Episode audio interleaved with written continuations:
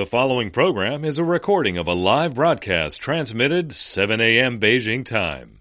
Examining the events that impact and shape China and the rest of the world.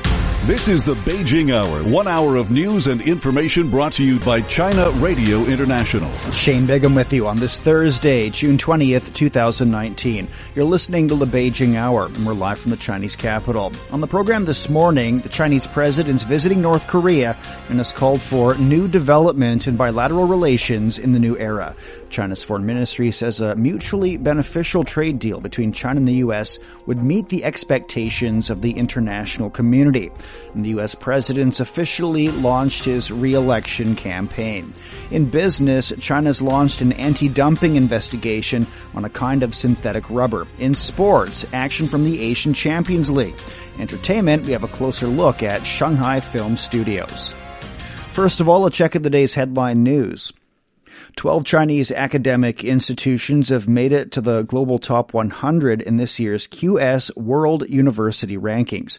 Tsinghua University is China's highest ranked university on this list, rising to 16th from last year's 17th. Globally, Massachusetts Institute of Technology, or MIT, was named the world's leading university for a record-breaking eighth consecutive year. Asia's top universities are the Nanyang Technological University and the National University of Singapore, both in 11th place. The list was first published in 2004 by London-based higher education analyst QS. Universities are measured on academic standing, graduate employability, student and staff ratios, research impact, and internationalization. The contest to become Britain's next Prime Minister is down to four candidates. Boris Johnson's built on his commanding lead by gaining nearly half of the 313 votes cast by Conservative lawmakers in the third round of voting. He's being chased by Foreign Secretary Jeremy Hunt, Environment Secretary Michael Gove, and Home Secretary Sajid Javid. International Development Secretary Rory Stewart received the fewest votes and dropped out. Uh, two more votes are scheduled for later today to whittle the field down to two. The final two contenders will go to a mail-in ballot of all Conservative Party members nationwide. The winner is due to be announced in late July and will replace Theresa May as party leader and prime minister. A former French president will face trial on charges of corruption and influence peddling. This comes after the country's highest court rejected Nicolas Sarkozy's final bid to have that case dropped. The judges have accused him of having proposed his lawyer's promotion in exchange for tip-offs on an inquiry into allegations that he'd illegally received donations. Sarkozy served as president of France between 2007 and 2012. Uh, he's been dogged by a series of investigations into alleged corruption and financial irregularities and the concealment of alleged funding from Libya during his 2012 election campaign. A new United Nations document suggests the number of people fleeing war, persecution, and conflict hit the highest level in seven decades last year. The annual Global Trends report shows the world's forcibly displaced population exceeded 70 million in 2018, growing by 2.3 million from the previous year.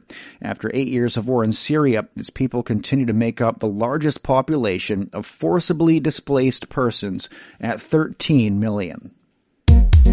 For breaking news and stories that matter to you, find us on Twitter by searching for China Plus News, where we'll share with you our up-to-the-minute news, in-depth analysis, and live streaming videos. Visit China Plus News for your window on China and the world. About four minutes past the hour, the Chinese president has called for new development of relations between China and North Korea in a new era. Xi Jinping made the suggestion in a signed article published in North Korean media ahead of his state visit to the country, slated for today and tomorrow. The visit will be the first by a Chinese head of state in 14 years. Xi Jinping reiterated China's support for Kim Jong-un in leading North Korea to implement the new strategic line and focus on economic development. He also called on both sides to deepen communication and coordination in a bid to make new progress in securing regional peace and stability A unique class named after a late Chinese leader at a middle school in North Korea is becoming a symbol of the friendship between the two countries. The Mao Zedong class was established in the East Pyongyang number one middle school six decades ago, named after the founder of the People's Republic of China. School headmaster Lim Hyun-woo says the school attaches great importance to developing North Korea-China ties. 상징인 이 마덕동반을 가지고 있는 그 Mao Zedong class is a symbol of China-North Korea friendship, and we are proud of this. The Korean leaders have instructed us to maintain and develop the friendship between China and North Korea. We have been working hard to prepare our students for carrying on the friendship between the two countries. Head teacher Hong Seon-hee explains what they do to help boost bilateral ties. As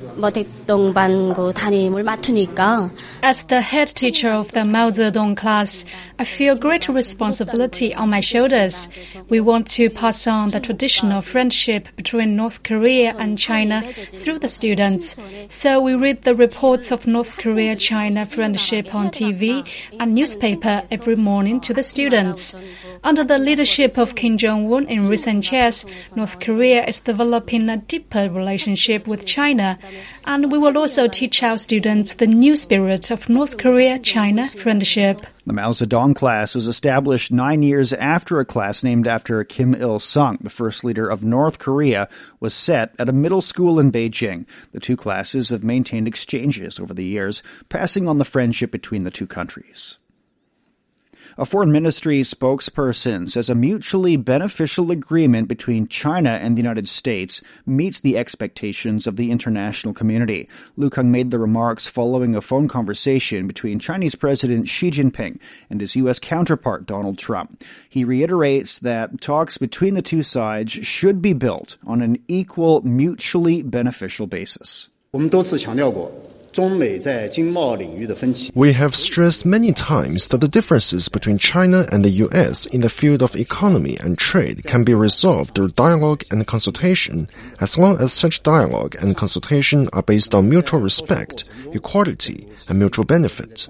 As President Xi Jinping pointed out in his telephone call yesterday, the most important thing in the consultation process is to take care of each other's reasonable concerns in a generally balanced way and find a solution acceptable to both sides. As I said here, which I would like to reiterate again, there is no way out if this principle is violated. The two later, uh, leaders exchanged views on the ongoing trade friction between the two sides, and both expressed hope toward reaching an agreement. And for more on this, CRI's Sui spoke to Zhao Hai, research fellow of the Chinese Academy of Social Sciences, and Rick Dunham, the co-director, Global Business Journalism Program, Tsinghua University. So, uh, Dr. Zhao, first about the telephone conversation between the two presidents. Uh, how do you see the timing and what can we tell from the message? Well, I think the timing is very important and very significant. It is only about 10 days before the G20 meeting in Japan, and the time is getting shorter and shorter uh, by the day if the two leaders does not have a phone call and prepare for the meeting at G20. So I think uh, after this phone call, we can expect, uh, as President uh, Trump said, an, extend, an extended meeting uh, at the G20. Remember last time uh, at the G20 meeting when the two president president met, they had a phone call about a month before, so they had enough time to prepare for that meeting, and that meeting went relatively well. This time, the time is very limited, uh, and the two um, uh, the groups of the negotiators met today. So I think they have only very limited time to talk about the proceedings at the, the next G20. Uh, so this phone call at this moment is very critical. Hmm. Professor Dunham, how much can we expect from their meeting on the sidelines of the G20 summit in pushing forward the trade talks? Well, I don't really expect uh, too much from this. I think the most we can expect is that the trade talks get get back uh, back on track uh, after really nothing happening for for more than a month. Uh, I mean, no progress. Uh, the big problem I see right now is the willingness of the Trump team to negotiate in good faith. Uh, the U.S. Trade Representative uh, Robert Lighthizer was testifying before Congress a day ago, and one thing he said is that the only thing we know that doesn't work with China is talking. uh, and you can't solve this trade dispute just through tariffs. You have to talk. And so that's the public posturing of the Trump team uh, before the American people right now. So I think that there's still a lot of tough talk going on, and we need to uh, move from the tough talk and the uh, escalation of tariffs to actually some serious uh, discussions behind behind closed doors. Hmm. Dr. Zhao, how do you see the perspective of the their meeting in Japan? Uh, I agree with Rick. I think uh, there's very little chance that they will reach any agreement at the G20 meeting. Uh, the best the case scenario is that uh, two leaders, two top leaders, will agree that the trade negotiation will continue and they will set the direction and the, and the timeline for the future negotiations. Uh, at this moment, we know that uh, the, the two parties are coming into a deep water area, we call it. You know, we have uh, many difficult issues at hand that at this moment it's very hard to br- have a breakthrough. Um, as uh, Rick mentioned, that in the uh, testimony, uh, Lighthizer actually talk about uh, what, what's uh, at stake here, and at the same time, uh, Kudlow, the economic advisor to the White House, also said that in the following negotiations, two points are very important. Number one is structural reform in China, and number two is implementation. And precisely because of those two, uh, that we now, we're now in this very difficult situation because China needed a balanced text from this trade negotiation. And without the U.S. making concessions on that front, uh, for me, it's hard to see any solution in the short run. We've heard from Zhao Hai with the Chinese Academy of Social Sciences and Rick Dunham from Global Business Journalism Program at Tsinghua University, speaking with CRI Sui. Foreign ministers of China and the Netherlands say they're willing to work together to promote an open world economy and safeguard the free trade system. Chinese Foreign Minister Wang Yi. China thrives on reform and opening up, and the Netherlands upholds free trade. Building an open global economy is a goal we share, and improving connectivity is a need we have. The minister has called on both sides to strengthen communication and coordination and seek greater development of bilateral relations. He says China stands ready to boost high level exchanges with the Netherlands and push for joint efforts to pursue high quality construction of the Belt and Road Initiative. Dutch Foreign Minister Stef Blok says his country will work to deepen cooperation with and enhance understanding of China. The Netherlands seeks to work with China on issues like logistics, agriculture and food, climate change and the sustainable development goals. But there's more ground to cover. The Netherlands wants to invest in knowledge about China. We want to explore unknown territory and to get to know you better. He adds that his country will provide a level playing field to enterprises of all countries, including China. A Blok is paying a visit to China from Wednesday to Saturday. The Chinese government's reiterated its commitment to openness and shared benefits under the Belt and Road Initiative. The statement comes after a World Bank report said the Belt and Road can help many developing countries with their economic and poverty reduction efforts. Chinese Foreign Ministry spokesperson Lu Kang says the report gives a fair view of the Belt and Road's role in facilitating global trade and fueling economic growth. 一带一路倡议它的愿景目标和合作领域呢，the vision, goal, and cooperation areas of the Belt and Road Initiative accord with the development strategies of many developing countries.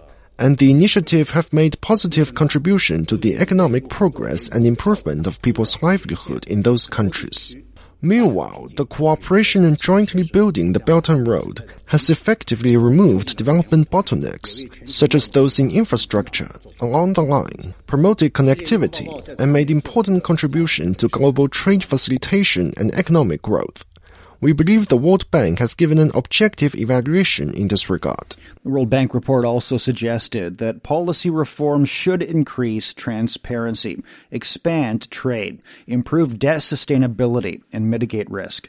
Lu Kang says China's goal is, uh, goals go in the same direction as uh, proposed by the report an international counterterrorism forum hosted by China's armed police force is underway in Beijing. The forum aims to build a platform for cooperation among different countries to share experience and improve capabilities to effectively handle terrorist incidents and safeguard national security and social stability.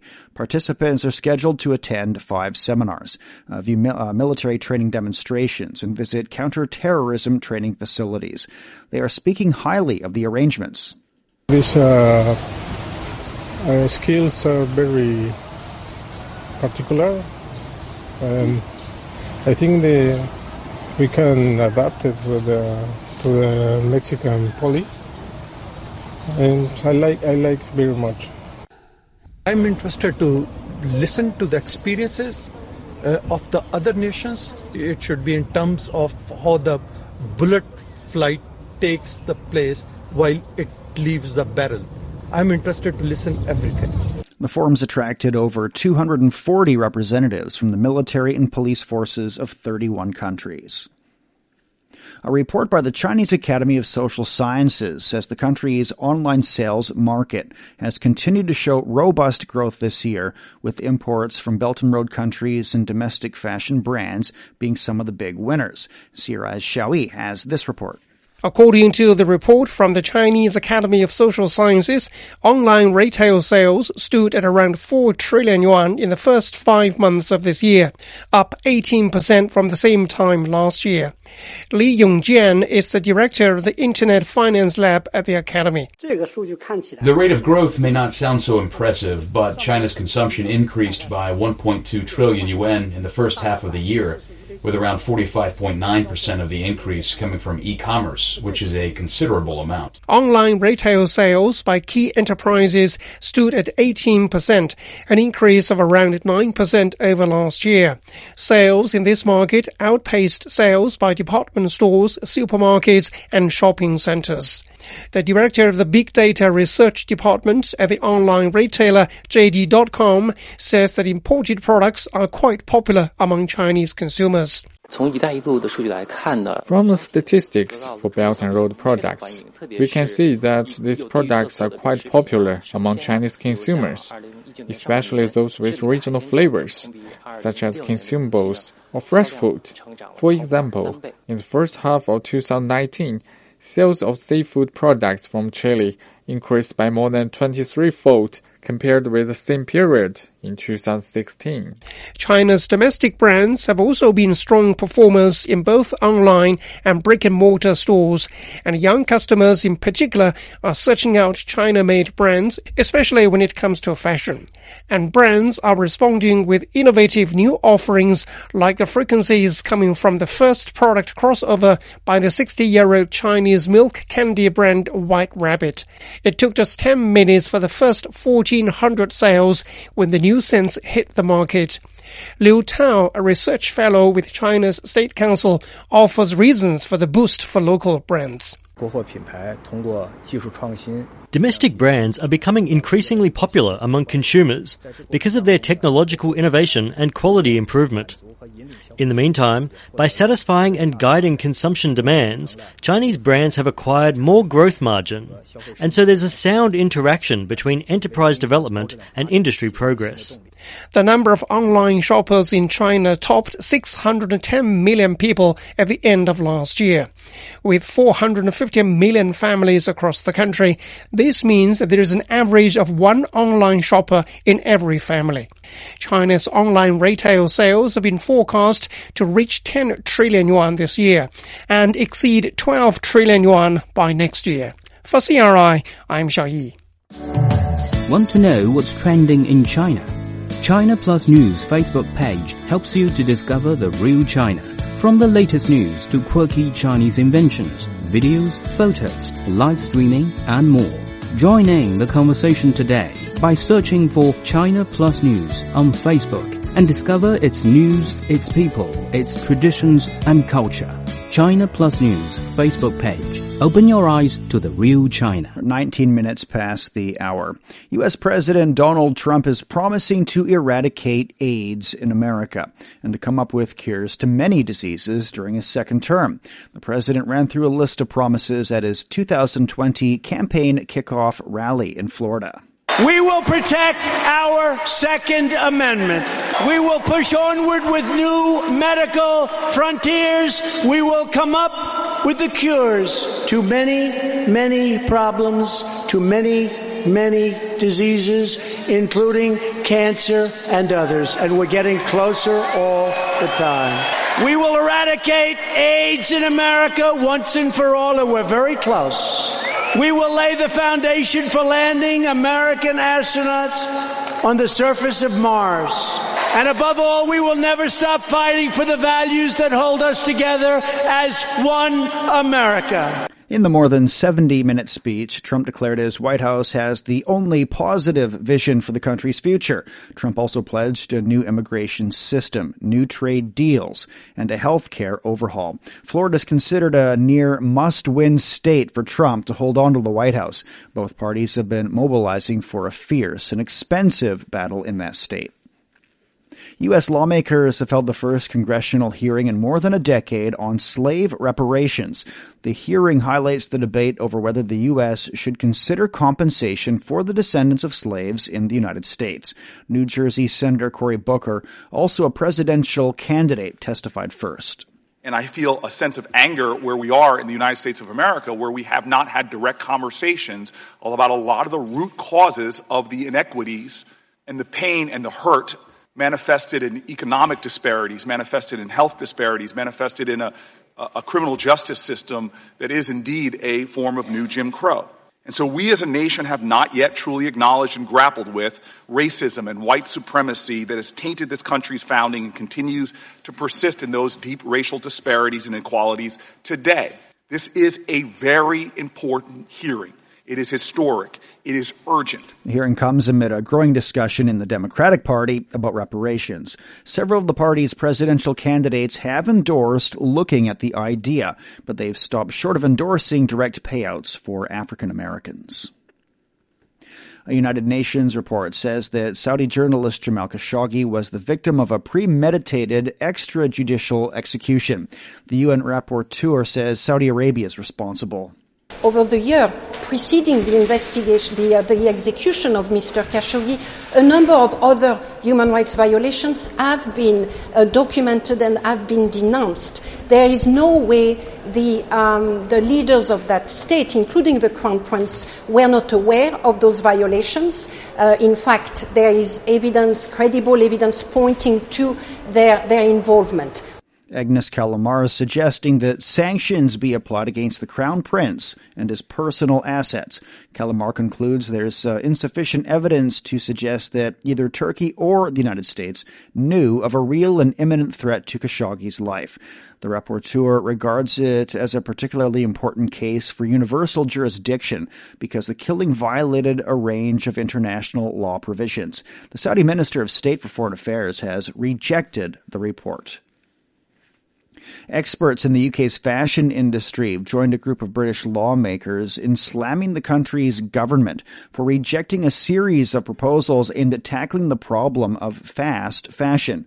Low quality throwaway clothing has uh, been seen as bringing significant environmental problems. CRI's Zanele Buthelezi reports.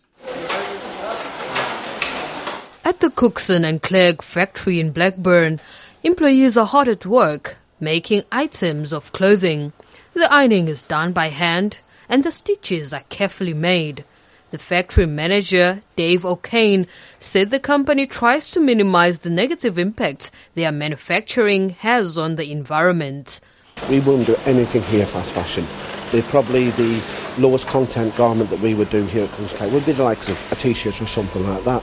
But it's a t-shirt made out of a quality jersey fabric that worn time and time again. Um, it, it's got to be right and it's got to be the way forward. Environmentally is the way forward as well. But not everyone in the industry is doing as much to protect the environment. Fast fashion has had a huge impact on how quickly people throw clothes away, which is a problem because some chemical dyes used in the fabrics are toxic and can pollute our oceans and rivers. They can also make their way into the food chain. Dr. Patsy Perry is a senior lecturer in fashion marketing at the University of Manchester. It's predominantly low quality because of the cost price. It's predominantly synthetic fibres. Um, so, in terms of production, there may be pollution involved in dyeing and manufacturing and finishing of the fabric. There may be microfibres being released on laundry of the fabric, and then it all becomes a textile waste problem when it's disposed of. Discarded clothes end up in landfill, which is why a group of British lawmakers wants the industry to take responsibility for its waste. The UK Environmental Audit Committee assessed the environmental impacts of the fashion industry and came up with a list of 18 proposals. One of them is for a charge of one penny for each garment sold. This would raise 35 million British pounds a year to support initiatives such as clothing recycling. Mary Creagh, the chair of the Environmental Audit Committee, says that all of their recommendations were rejected by the government. I'm disappointed and angry that the government has decided to reject my committee's recommendations on how to clean up the fast fashion industry. The Prime Minister last week said she wanted to get to a net zero carbon economy and getting fashion retailers to clean up the mountains of waste clothes that they produce is part of that national action plan. So the government's talking a tough talk, but when it comes to walking the walk, they're passing the buck. Patrick Grant is a fashion designer. He believes that everyone needs to play a role in changing attitudes towards consumption in the fashion industry. We all have a responsibility for changing the way in which we consume product. All of us, producers, consumers, and I think these were first steps towards achieving that principle. And the fact that they've been knocked back at this early stage makes me really very disappointed. Another worry is that the fashion industry is a major producer of wastewater and greenhouse gases.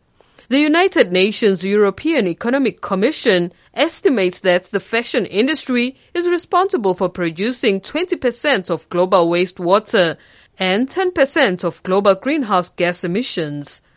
That's more than the emissions of all international flights and maritime shipping combined. For CRI, I'm Zanele Buthelezi. Dutch police have named three Russians and one Ukrainian as murder suspects in the MH17 downing. Dutch National Police Chief Wilbert Paulissen. Vandaag sturen wij internationale. Today, we will send out international arrest warrants for the four suspects that we will prosecute. They will also be placed on national and international wanted lists. And the four persons are Igor Girkin, Sergei Dubinsky, Oleg Pulatov, and Leonid Kharchenko. Suspects Girkin, Dubinsky, and Pulatov have the Russian nationality, and our information points to the fact that they currently reside in Russia. Suspect Kachenko has the Ukrainian nationality, and we assume that he resides in eastern Ukraine.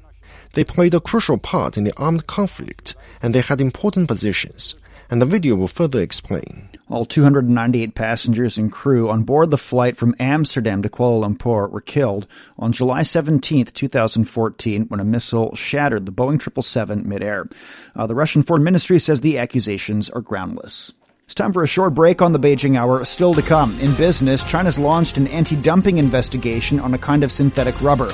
In sports, action from the Asian Champions League. Entertainment, a closer look at Shanghai Film Studios. Shane Bigham with you. Stay with us here on the Beijing Hour.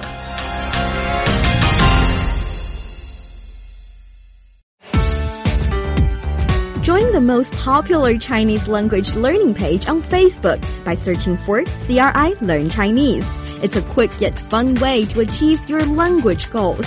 Start your free lessons now with unlimited videos, photos, and text tutorials on expressions and Chinese culture.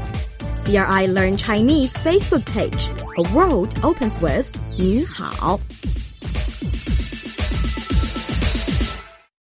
Examining the events that impact and shape China and the rest of the world. This is the Beijing Hour, one hour of news and information brought to you by China Radio International. Shane Bigham with you on this Thursday morning. Still to come in business, record high sales for the 618 Shopping Festival in China. In sports, England tops its group at the Women's World Cup following a win over Japan. In entertainment, three Belt and Road Film Night Awards have been handed out. Get in touch by email, beijinghour at cri.com.cn. On Twitter and Facebook, search for China Plus News. Download the China Plus app or visit chinaplus.cri.cn for the latest news and information from China Radio International. Now checking the day's headline news. The Chinese president's called for new development of relations between China and North Korea in a new era. Xi Jinping made the suggestion in a signed article published in North Korean media ahead of the state visit that he's on, that's slated for today and tomorrow. The visit will be the first by a Chinese head of state in 14 years. Xi Jinping reiterated China's support for Kim Jong-un in leading North Korea to implement the new strategic line and focus on economic development. He also called on both sides to deepen communication and coordination in a bid to make new progress in securing regional peace and stability. 12 Chinese academic institutions have made it to the global top 100 list in this year's QS World University rankings. Tsinghua University is China's uh, highest ranked university on that list, rising to 16th from last year's 17th. Globally, Massachusetts Institute of Technology was named the world's leading university for a record breaking eighth consecutive year. Asia's top universities are the Nanyang Technological University and the National University of Singapore, tied for 11th place. The list was first published in 2004 by London-based higher education analyst QS. Universities are measured on academic standing, graduate employability, student and staff ratios, research impact, and internationalization.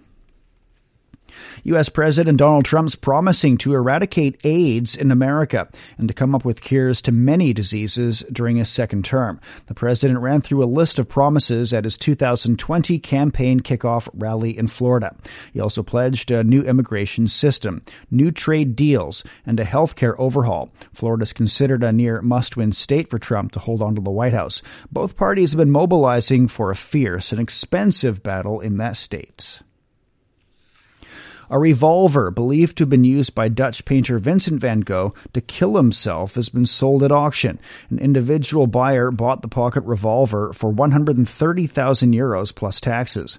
The weapon was discovered in the 1960s in a northern French village where Van Gogh died in 1890. Though it's widely believed the painter committed suicide by shooting himself in the chest, some Pulitzer Prize winning authors have claimed that he was shot by two teenagers instead.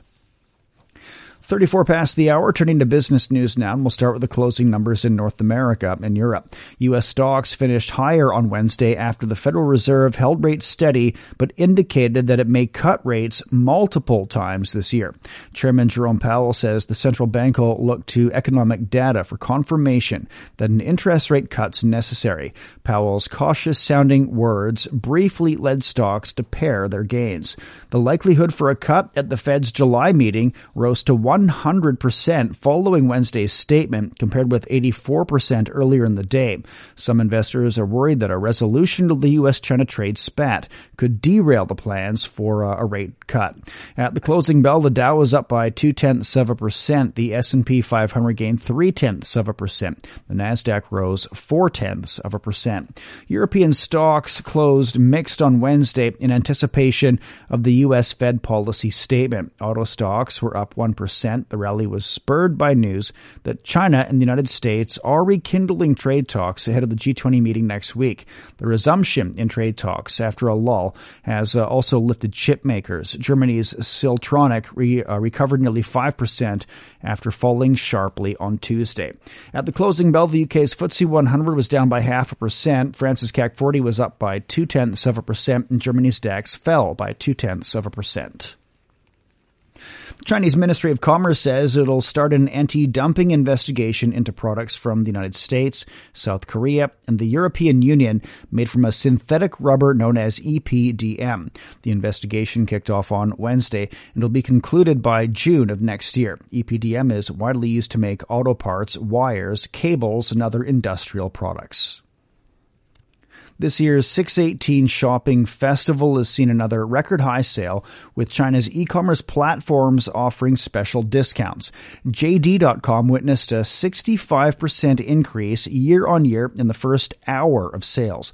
In less than three minutes, the platform achieved a record high of a billion yuan in sales of household appliances. JD.com racked up record transactions of over 200 billion yuan from June 1st to June 18th. Its rival Tmall says trading volumes of hundreds of brands surpassed that of the Double Eleven shopping gala last year, with the highest increase being more than 40 times. And with uh, more on this, we're joined by CRI financial analyst Cao Can. Good morning. Morning. Uh, so first up, uh, China leads the world in e-commerce. Data shows that over 40% of the world's e-commerce transactions currently take place in this country. That's up from only 1% roughly a decade ago. So uh, what is fueling this e-commerce boom here in China? Well, I think this boom is uh, uh, part of the uh, bigger picture about the Chinese domestic consumption boom, and e-commerce is part of that. I think the digital payment system like Alipay, WeChat Pay really facilitated uh, e-commerce transactions, and uh, the convenience of uh, e-commerce also is uh, especially uh, appealing to young people. I think all these factors contributed to the boom. Well, online retailers see rising demand for intelligent products and automobiles. So, with the 5G era approaching, high-speed routers have been selling well. Sales volume for these uh, in the first hour of the day was 27 times that of the same period last year. So, uh, what kind of changes do you expect in e-commerce in this new, faster era that's just around the corner? Well, that's hard to predict, but uh, uh, I think uh, the, the, the products that cater to the new economy uh, would do uh, especially well. Uh, so companies need to adapt to the changing technology, especially uh, in the 5G era. And uh, business also need to uh, better cater uh, to the changing tastes of the consumers in order to survive. Well, apart from JD.com and Tmall, cross-border e-commerce platforms like Kaola.com uh, set sales records as well. Uh, so, what competitive advantages do the cross-border platforms have compared with the domestic ones? Well, the cross-border platforms also cater to the uh, Chinese appetite for imports. Uh, there's been a, a drive for uh, importing more foreign goods in the past year also, and these platforms can bring the best uh, foreign brands at the cheap at a, at a very efficient price uh, and introduce those products to domestic consumers so that the domestic consumers would have wider choices and better prices. Thank you very much for joining us this morning. That's CRI financial analyst Cao Can. And we're at 38 minutes past the hour. Official data shows that China's carbon trading market had a total transaction volume of 6.8 billion yuan by last month. The Chinese Ministry of Ecology and Environment says 310 million tons of carbon dioxide emission quotas were traded. Uh, China piloted carbon emission trading in seven provinces and cities in 2011 to explore market-based projects to control greenhouse gas emissions. A national carbon emission trading market was launched in 2017. China's carbon dioxide emissions per GDP dropped by 45.8% last year from the 2005 level, a stride toward the goal of meeting the emission peak by 2030. A Chinese biotechnology company says it'll set up a new firm with U.S. biopharmaceutical firm SpringWorks in efforts to combat cancer. Uh, BeiGene saw shares rise by 2.2% after the announcement. The company says the new entity named MapKure is designed to develop innovative medicines for cancer patients with few or no treatment options. MapKure plans to develop a new drug that could fight colorectal cancer, thyroid cancer, and brain tumors. BGB 3245 was discovered by Beijing scientists and is currently in preclinical development. U.S. agriculture and food company Cargill is expanding its protein production capacity in Suzhou, Anhui province, with an investment of around 50 million U.S. dollars in a new plant. This investment follows the company's $112 million investment in April to expand its corn production plant in Songyuan, Jilin province. The company says the newly added production is expected to continue, rather to contribute to bring uh, 600 new jobs to the local community. You're listening to the Beijing Hour. 60 minutes of comprehensive news. Your window on China and the world. 41 past the hour. Turning to sports now, and here's Yang Guang. Thank you, Shane. In the Asian Champions League, Shanghai SIPG drew 1-1 with Jeonbuk Hyundai Motors at home in the first leg of their round of 16 meeting. Moon Min gave the visitors the lead less than a minute into the match before Wang Xinchao leveled the contest with his 40th minute header. SIPG manager Victor Pereira says a draw in the first leg is acceptable. Football, you have to create, you have to score, and not conceded. We conceded one goal in the first minute, and for us, uh, it's not uh, easy to get the, the, balance again. Okay, but in the end, I think my team uh, had a, a, good reaction, and uh, we'll see what we can do there. Uh, have to prepare now the next match for the league and after uh, to create, uh, to think about strategy to, to play that. The two sides meet again next Wednesday for the return leg. Two-time champion Jeonbuk will have a slim advantage going into the match with a crucial away goal in hand. Action from the Women's World Cup. England beat 2011 winner Japan 2-0 to finish on top of Group D thanks to two goals from Ellen White. They will play a best third place team in the last 16 with Team China their potential opponent. Japan created a few chances but could not find the decisive touch and finished second in the group. They will now face the winner of Group E which includes the Netherlands and Canada. Meantime, Scotland is out of the Women's World Cup after a dramatic 3-0 draw with Argentina. Argentina was awarded a penalty in stoppage time when they were one goal down. Although the spot kick was blocked by the England goalkeeper, referee ruled it needed to be played again as the keeper had her feet off the line, uh, goal line. Argentina scored from the retake and finished third in the group with two points. In the Copa America, Brazil had two goals called off and ended up in goalless draw with Venezuela. Referees consulted VAR to wipe out scores from Gabriel Jesus at the beginning of second half and Philippe Coutinho near the end of the game. Brazil coach Tite says the decisions were all correct and it's his players' poor shooting accuracy that cost them a win. Justiça. Tava, tava impedido, foi falta, foi falta. I think it was fair. I think the player was offside and it was foul. There is nothing to complain. We are missing to be more clinical, to be more efficient, and that to score goals is vital. You must translate all that within what happens in the last third of the pitch scoring goals and finalizing the plays. Despite the result, Brazil remains at the top of Group A with four points, tied with the Peru. In a Group B game finished earlier today, Colombia edged the guest team Qatar 1-0 to register two wins from two. And in less than one hour, Argentina will kick off with Paraguay. Argentina opened the Copa America campaign with a surprising 2-0 loss to Colombia, falling to last place in Group B. Another defeat would take them close to elimination before the knockout phase. Spanish national team manager Luis Enrique has stepped down after less than a one year in charge. Enrique attributes his resignation to personal reasons. He will be replaced by assistant coach Robert, Robert Moreno. Spanish Football Federation President Luis Rubiales says he appreciates Enrique's efforts and will welcome him back if he wants to return to the position. I need to say thank you to Luis Enrique, a guy who had an outstanding attitude towards the Federation. We don't have the slightest complaint. On the contrary, we've learned a lot from him. We've been close, and we still are. I spoke to him a while ago, and I told him the doors of the Federation and of the national team will always be open for him. 49-year-old Enrique had been absent since March because of a family matter. The former Barcelona manager took over the national team following their exit from the 2018 World Cup in the last 16. He signed a two-year contract through July of next year. German defender Mats Hummels is returning to Borussia Dortmund from league rival Bayern Munich. Dortmund says it has reached an agreement for the transfer, which is to go ahead subject to a medical test. The two clubs agreed to not to release the transfer details. 30-year-old Hummels left Dortmund to join Bayern in 2016 and won three Bundesliga titles with them. Before that, he had been with Dortmund for eight years and won two league titles.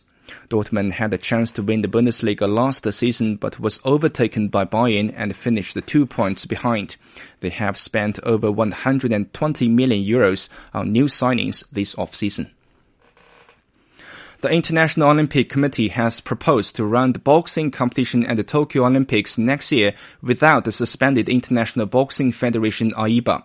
If approved, the plan will deny AIBA its expected $17.5 million share of Tokyo Games commercial revenue and cut off the 2019 World Championships in Russia as a qualifying path. IOC Sports Director Keith McConnell. Leads with confidence that planning is moving forward for boxing in Tokyo. That uh, they can now plan with their national federations and their NOCs their timing of their own preparations and their, their, their participation in those qualification events. The IOC board had suggested that AIBA be excluded after investigations on its finances, governance, and the integrity of judging and refereeing in Olympic bouts. On Wednesday, the IOC also reviewed plans to almost treble the number of women boxers participating to 100 up from 36. Meantime, the eight men's weight classes are reduced to six, with the two women's classes added to make five. The decisions plus a number of other reviewed in Lausanne will need to be ratified by an IOC session at the same venue next week. In basketball, the Chinese national team beat Australia's NBL United 89 to 77 in the first stop of the International Basketball Challenge in Qingdao. It's the first match of the Chinese team this year as they are preparing for the World Cup in August. Chinese center Wang Zhelin dominated the paint to score a game-high 31 points, and guard Fang Shuo added 20. China's next two warm-up games will be played tomorrow and Sunday. In women's volleyball, Team China earned their second straight win at the Nations League Ningbo Series with a commanding 3-0 victory over Bulgaria. Captain Zhu Ting returned to the court after missing the opening game and scored a game-high 15 points. In the other match, Germany beat Serbia 3-1. In Major League Baseball, all 30 teams are in action today with one doubleheader on the schedule. Shane, what can you tell us? The Philadelphia Phillies and Washington Nationals will see each other twice today in the U.S. capital. In the first game, early this morning Beijing time, the home team took a 6-2 victory. Game two is now underway. Elsewhere, the New York Yankees continue to roll these days after acquiring the American League home run leader from the Seattle Mariners. Edwin Encarnacion was held to a single, but his team beat the Tampa Bay Rays 12 to 1. Uh, the Yankees have swept the three game series against the Rays, extending their lead in the American League East. Uh, the Reds have beat the Astros 3 2 earlier today. Other highlights include the Mets at the Braves. That game's now underway. Among the next group of games starting in a few minutes, the Boston Red Sox are visiting the Minnesota Twins. The late game today has the San Francisco Giants in Los Angeles to take on the Dodgers. ChinaPlus.cri.cn is your home for everything you want to know about China. The latest news in China and everything China related from around the world. Everything in focus, all in one place, bringing you vital information for your business and travel. Chinese culture, language learning, and more. ChinaPlus.cri.cn. ChinaPlus.cri.cn. Your portal into today's Middle Kingdom. What matters to China increasingly matters to the world. Keep up to date with the latest news and events about the Middle Kingdom with the China Plus app. Up to the minute reports, live streaming audio, insightful opinion on everything China related, facts, figures, and language learning resources at your fingertips. Everything in focus, all in one place. Search for China Plus in the App Store or Google Play. 49 minutes past the hour now. Turning to entertainment news. The Belt and Road Film Night was held at the Walt Disney Grand Theater in Shanghai last night. It's the awards ceremony for the Belt and Road Film Week. The theme of the film week is The Light and Life. 24 films from 24 countries have been shown. Eight films were nominated for awards. The Audience Choice Award, the Media Choice Award for Film, and the Media Choice Award for Filmmakers. The Media Choice for Filmmakers went to the Hungarian director of Genesis and Chinese director Wang Li Na for her, her, her film, The First Farewell. Wang talked about that film in her acceptance speech. The film is a poem I dedicated to my hometown and childhood. The children in the play and I are all derived from that land. So when I was shooting the film, I hope that I can present as authentically as possible the impression of nature and the imprint of time. Media choice for film went to Crystal Swan from Belarus. Russian film The Sun Above Me Never Sets took home both Media Choice for Film and Audience Choice Award. Uh, through the medium of film, the event aims to strengthen exchanges and cooperation between countries in production, co-production, and distribution of films. Director Gao Xixi's latest film, Advance Wave Upon Wave, got some promotion at the ongoing Shanghai International Film Festival before hitting theaters tomorrow. Gao spoke about the new work as uh, he walked the red carpet at the festival's opening day. My film is based on a true story about all eight children of a family that sacrificed their lives on the battlefield.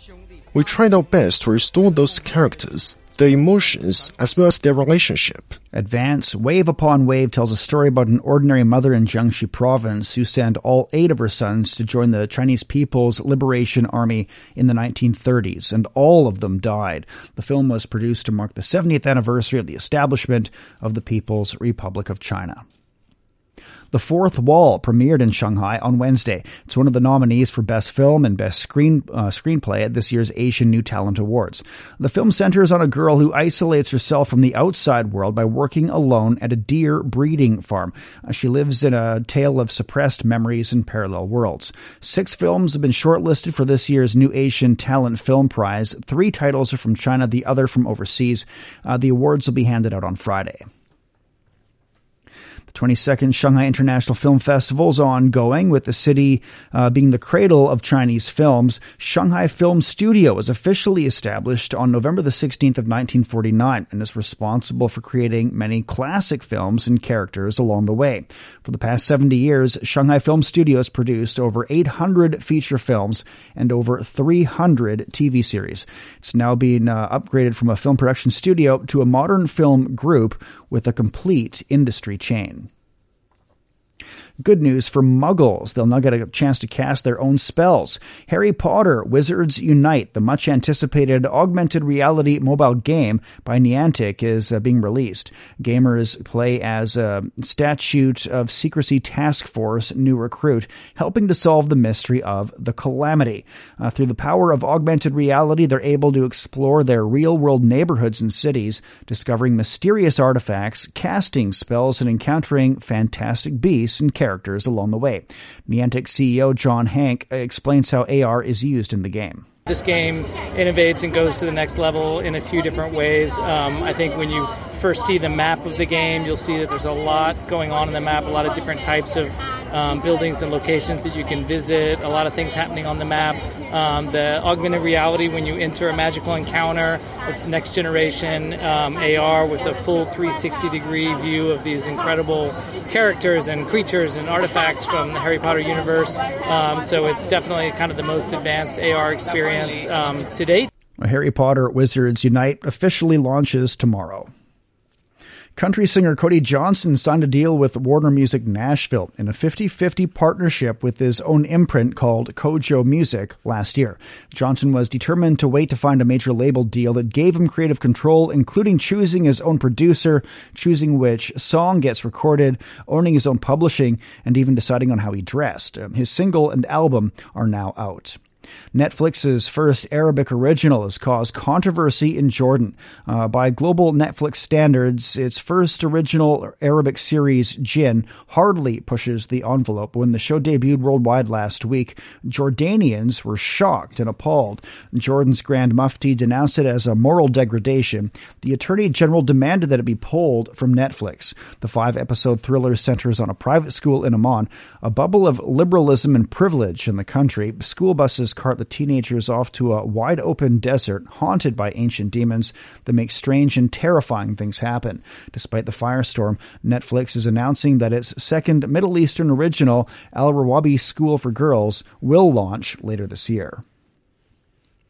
To celebrate National Martini Day on Wednesday, some of London's finest bartenders and most skilled mixologists have been showing off their innovative and classic takes on the popular cocktail.